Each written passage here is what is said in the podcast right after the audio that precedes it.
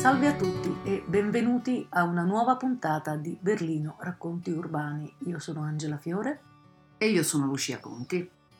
Oggi parliamo forse per la prima volta di un argomento attuale e che ci riguarda tutti molto da vicino, ovvero parliamo della pandemia di Covid-19 e delle misure che sono state adottate in Italia e in Germania e anche delle reazioni che ci sono state a queste misure. Cominciamo vedendo il panorama tedesco. Partiamo senz'altro da questo fine settimana, quindi 24 e 25 ottobre 2020. Non è andato benissimo. Durante la notte di sabato è stato infatti interrotto un fetish party che si stava tenendo a Mitte, nel quartiere berlinese di Mitte, e che ha aggregato circa 600 persone, molte delle quali pare non portassero le mascherine. L'organizzatore ovviamente sarà denunciato. Sempre all'interno del quartiere di Mitte si è tenuta inoltre una festa privata con circa 75 persone. È stata una notte impegnativa,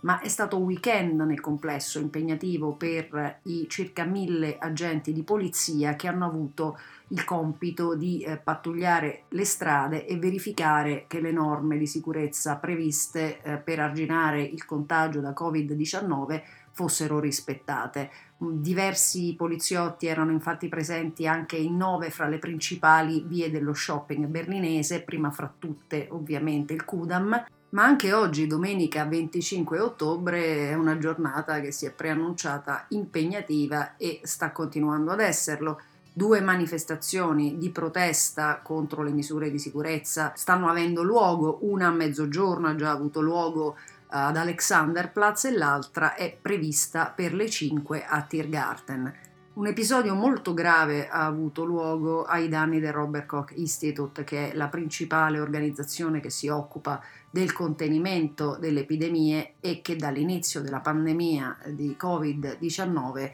è stato sempre in prima linea con aggiornamenti puntuali e tutta una serie di informazioni e dati ufficiali che lo rendono il simbolo della lotta al Covid all'interno del territorio tedesco. Ovviamente il Robert Koch Institute è legato al Ministero della Sanità tedesco. Cosa è successo esattamente? Alcuni sconosciuti hanno lanciato degli ordigni esplosivi, probabilmente delle Molotov, contro la facciata dell'edificio del Robert Koch Institute si è eh, originato un incendio che fortunatamente eh, una guardia giurata o un impiegato, non è ancora chiaro, ha estinto, ma non, non è stato possibile identificare eh, gli aggressori perché si sono dati alla fuga prima di essere eh, fermati. La polizia non esclude un movente politico e si sta muovendo in questa direzione perché Robert Koch Institute dall'inizio della pandemia è stato sempre considerato un nemico da tutti quei cospirazionisti e negazionisti del Covid che hanno ritenuto il coronavirus un'invenzione dei media o ne hanno in qualche modo sottovalutato la pericolosità. Quindi non abbiamo vissuto un bel weekend, nonostante anche il presidente del Robert Koch Institute, Lothar Wieler, eh, avesse pochi giorni fa esortato la popolazione a non perdere la calma, nonostante la gravità oggettiva della situazione, e a osservare le norme che da sempre, dall'inizio di questo problema, eh, ci è stato chiesto di rispettare e che alcuni purtroppo non riescono proprio a, eh, a seguire. Ma facciamo anche una breve panoramica sulla situazione italiana, che decisamente non è migliore, anzi è sicuramente peggiore sia dal punto di vista dei contagi che dal punto di vista della severità delle misure e anche delle reazioni violente che ci sono state a queste misure. E l'ultimo decreto del Presidente del Consiglio che entrerà in vigore da lunedì ha portato a una stretta, non la stretta che si temeva, quello che si temeva infatti era che il decreto andasse a eh, replicare le misure di coprifuoco adottate in Lazio, Campania e Lombardia su tutto il territorio nazionale, questo non è successo, sono state estese alcune norme di sicurezza francamente non eccessive. Le cose più eclatanti rispetto alle settimane passate sono le chiusure, per esempio, delle piscine e delle palestre e il divieto di vendita di cibi e bevande dopo le 18 e non come fino all'ultimo decreto dopo le 23. Resta l'obbligo di mascherine nei luoghi chiusi, la, l'obbligo nei luoghi aperti laddove non possa essere mantenuto uno stato costante di isolamento dai non conviventi. Le eccezioni restano le stesse, i soggetti che stanno svolgendo attività sportiva, i bambini al di sotto dei 6 anni e le persone con patologie o disabilità che siano incompatibili con l'uso della mascherina. Ci sono diversi aspetti che questo decreto non regolamenta in modo diciamo più articolato di quanto non sia avvenuto fino a questo momento. Per esempio in materia di trasporto pubblico si parla soltanto della sanificazione frequente e regolare degli spazi che devono essere appunto occupati dal pubblico, ma non si parla di contingentamento, un contingentamento che sappiamo non avvenire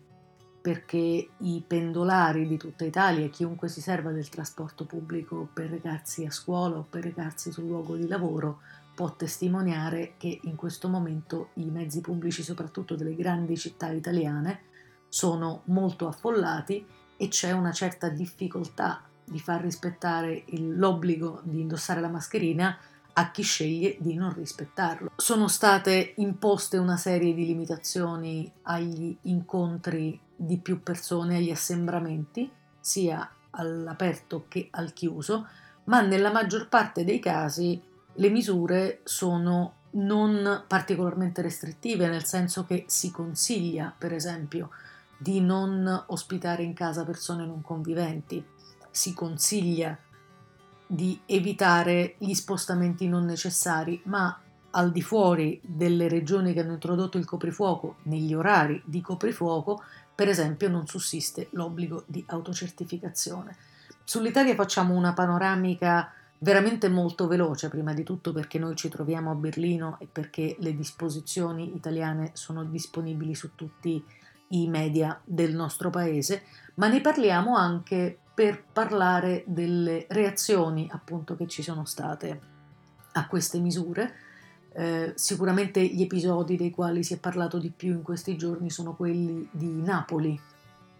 A Napoli, come sappiamo, dopo l'istituzione del coprifuoco da parte del governatore De Luca, ci sono state violentissime proteste con scontri, incendi, scontri con la polizia e qualcosa di simile in scala un po' ridotta è avvenuto ieri a Roma, a partire dalla zona di Piazza del Popolo e nel quartiere Flaminio. Le dimensioni della manifestazione non erano considerevoli come nel caso di Napoli, ma si è trattato di una vera e propria guerriglia urbana con lanci di bombe carta all'indirizzo delle forze dell'ordine, ci sono state cariche degli agenti sulla folla e ci sono stati motorini dati alle fiamme, in entrambi i casi i promotori, gli agitatori e la maggior parte dei frequentatori, diciamo, delle proteste possono essere rintracciati all'interno dei circoli di ultra e dei movimenti di estrema destra. D'altra parte Roberto Fiore, il leader di Forza Nuova, si è espresso molto esplicitamente in favore di queste proteste. In particolare di Roberto Fiore e del suo appoggio alle proteste e del suo aver definito pseudo pandemia, quella di Covid-19, ha parlato anche la stampa tedesca, quindi diciamo questo aspetto della situazione italiana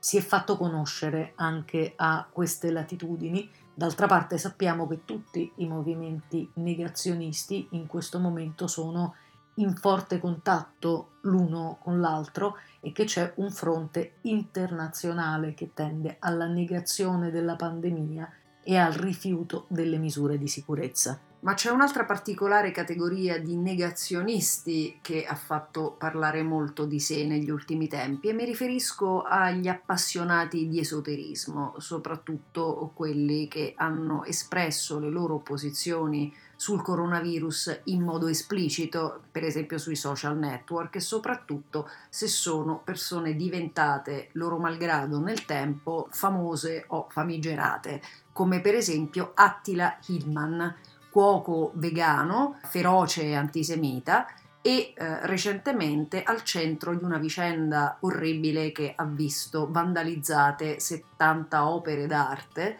all'interno dell'isola dei musei, patrimonio dell'UNESCO dal 1999 e uno dei eh, luoghi più visitati all'interno della città di Berlino per la presenza di autentici capolavori distribuiti appunto in una serie di musei queste opere d'arte sono state spruzzate con un liquido oleoso eh, a prima vista invisibile ma che poi ha lasciato delle brutte macchie, pare indelebili purtroppo.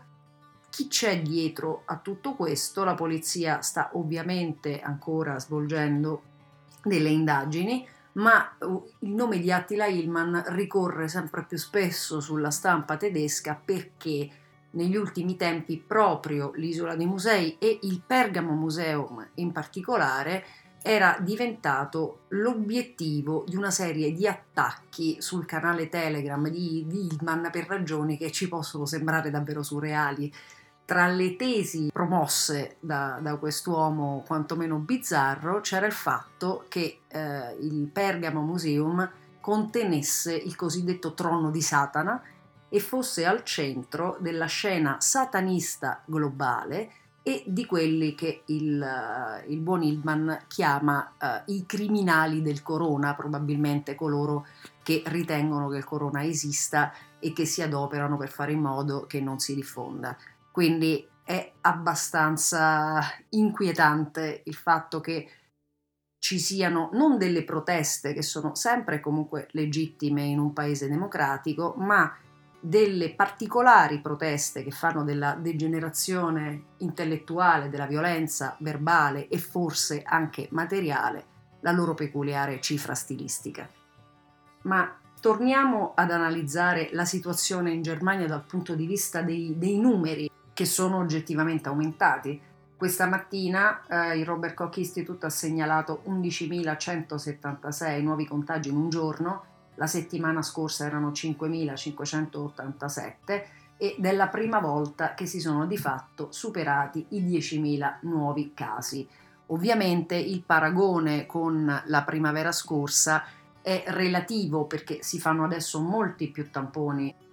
Dalla fine di agosto eh, ne sono stati fatti tra 1.1 e 1.2 milioni alla settimana Tuttavia è oggettivo che tra il 5 e l'11 ottobre le percentuali dei test positivi siano schizzate al 2.48%, mentre a settembre erano sotto l'1%. Abbiamo parlato prima della dichiarazione del presidente Robert Koch, che proprio in virtù di questo dichiarava una gravità oggettiva della situazione in Germania, pur senza eh, dimenticare che possiamo e dobbiamo fare qualcosa per arginare il problema è che non siamo del tutto impotenti di fronte a una pandemia che prima o poi sicuramente riusciremo a gestire. Ad ogni modo il tasso di mortalità fortunatamente in Germania è ancora relativamente basso, non è incoraggiante il cosiddetto fattore R eh, che è a 1.36 al momento, ciò vuol dire che ogni persona ne contagia più di una il sistema ospedaliero fortunatamente non solo non è al collasso ma non ci è neanche vicino, sembra quindi poter garantire ancora la possibilità di accogliere non solo i malati di Covid ma anche tutti coloro che hanno necessità di essere ospedalizzati e che subirebbero un forte contraccolpo ove si saturassero le strutture necessarie per provvedere alla salute di tutti.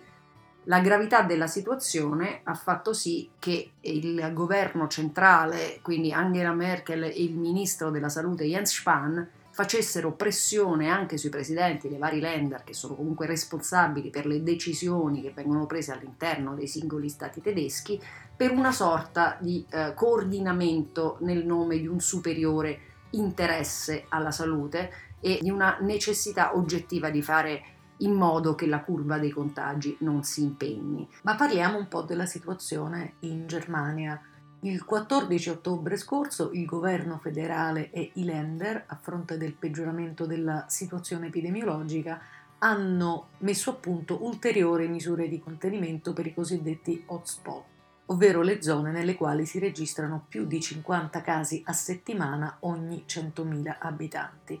per queste zone a livello nazionale è stato previsto l'obbligo esteso di indossare le mascherine, un numero massimo di 10 persone per i raduni all'aperto e anche per gli eventi privati e la chiusura degli esercizi pubblici e il divieto di vendita di alcol a partire dalle 23, questo a livello nazionale.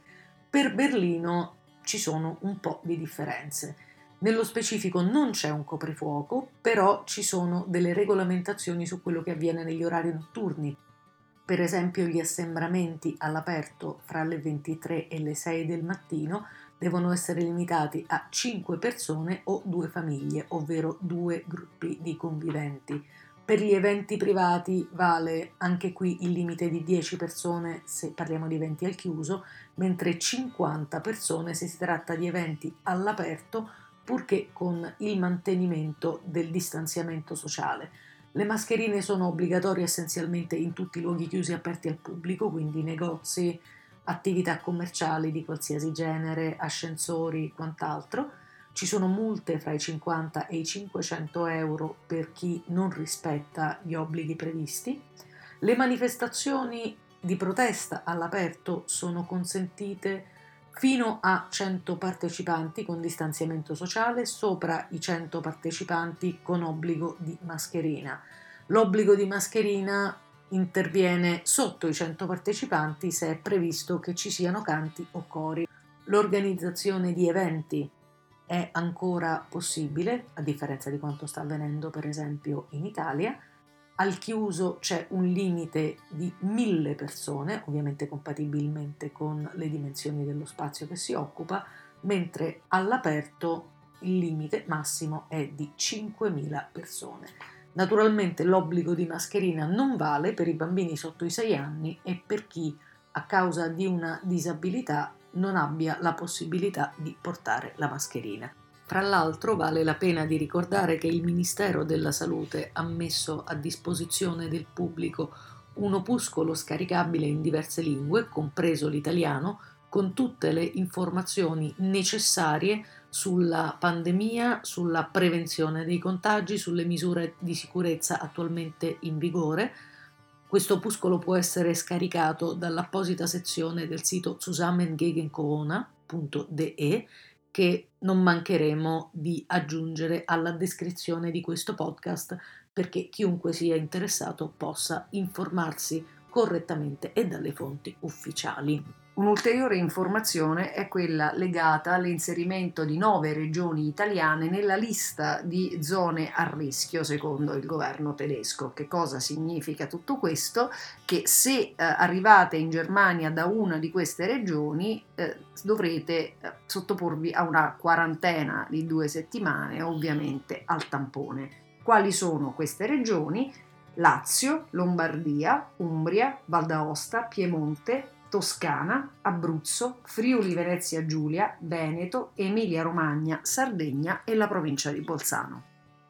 Prima di salutarvi ci terrei a fare un piccolo appello alla responsabilità di tutti, anche a quella di chi si sente particolarmente forte perché è giovane, perché gode di ottima salute, perché magari può permettersi di stare a casa perché ritiene che non avrà particolari problemi anche se dovesse contrarre questa malattia e quindi magari è impaziente rispetto al desiderio di poter vivere la propria vita pienamente, svolgendo tutte le attività che più gli piacciono. E vorrei ricordare a tutti che il motivo per cui cerchiamo di ridurre la curva dei contagi e di fare in modo che il minor numero possibile di persone abbia bisogno di un ricovero ospedaliero e della terapia intensiva non è soltanto per proteggere le persone più fragili e anche un po' tutti gli altri da questo virus, che già questo sarebbe un buon motivo, ma anche per fare in modo che tutte le altre persone che hanno un problema di salute possano contare sul sistema ospedaliero del paese in cui si trovano, perché se non ci sono disponibilità in terapia intensiva, se i reparti di malattie infettive sono saturi di pazienti Covid, se i pronto soccorsi sono al collasso, questo significa che tutti gli altri problemi passano in secondo piano e che quindi chi si trova a vivere un'emergenza sanitaria rischia di non trovare l'assistenza di cui ha bisogno e anche queste sono persone che rischiano la vita a causa di questa pandemia per quanto indirettamente. Per questo la nostra responsabilità come cittadini, come esseri umani, è pensare agli altri in senso lato anche alle conseguenze un pochino più estese delle nostre azioni. Per questo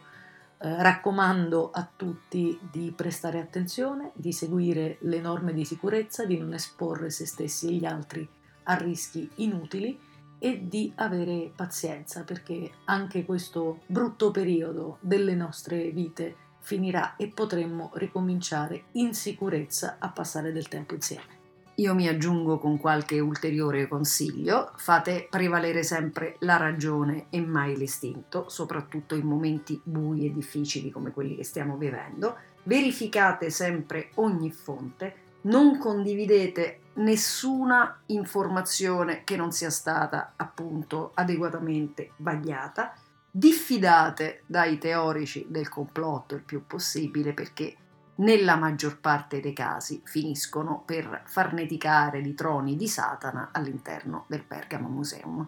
Grazie a tutti, vi saluto.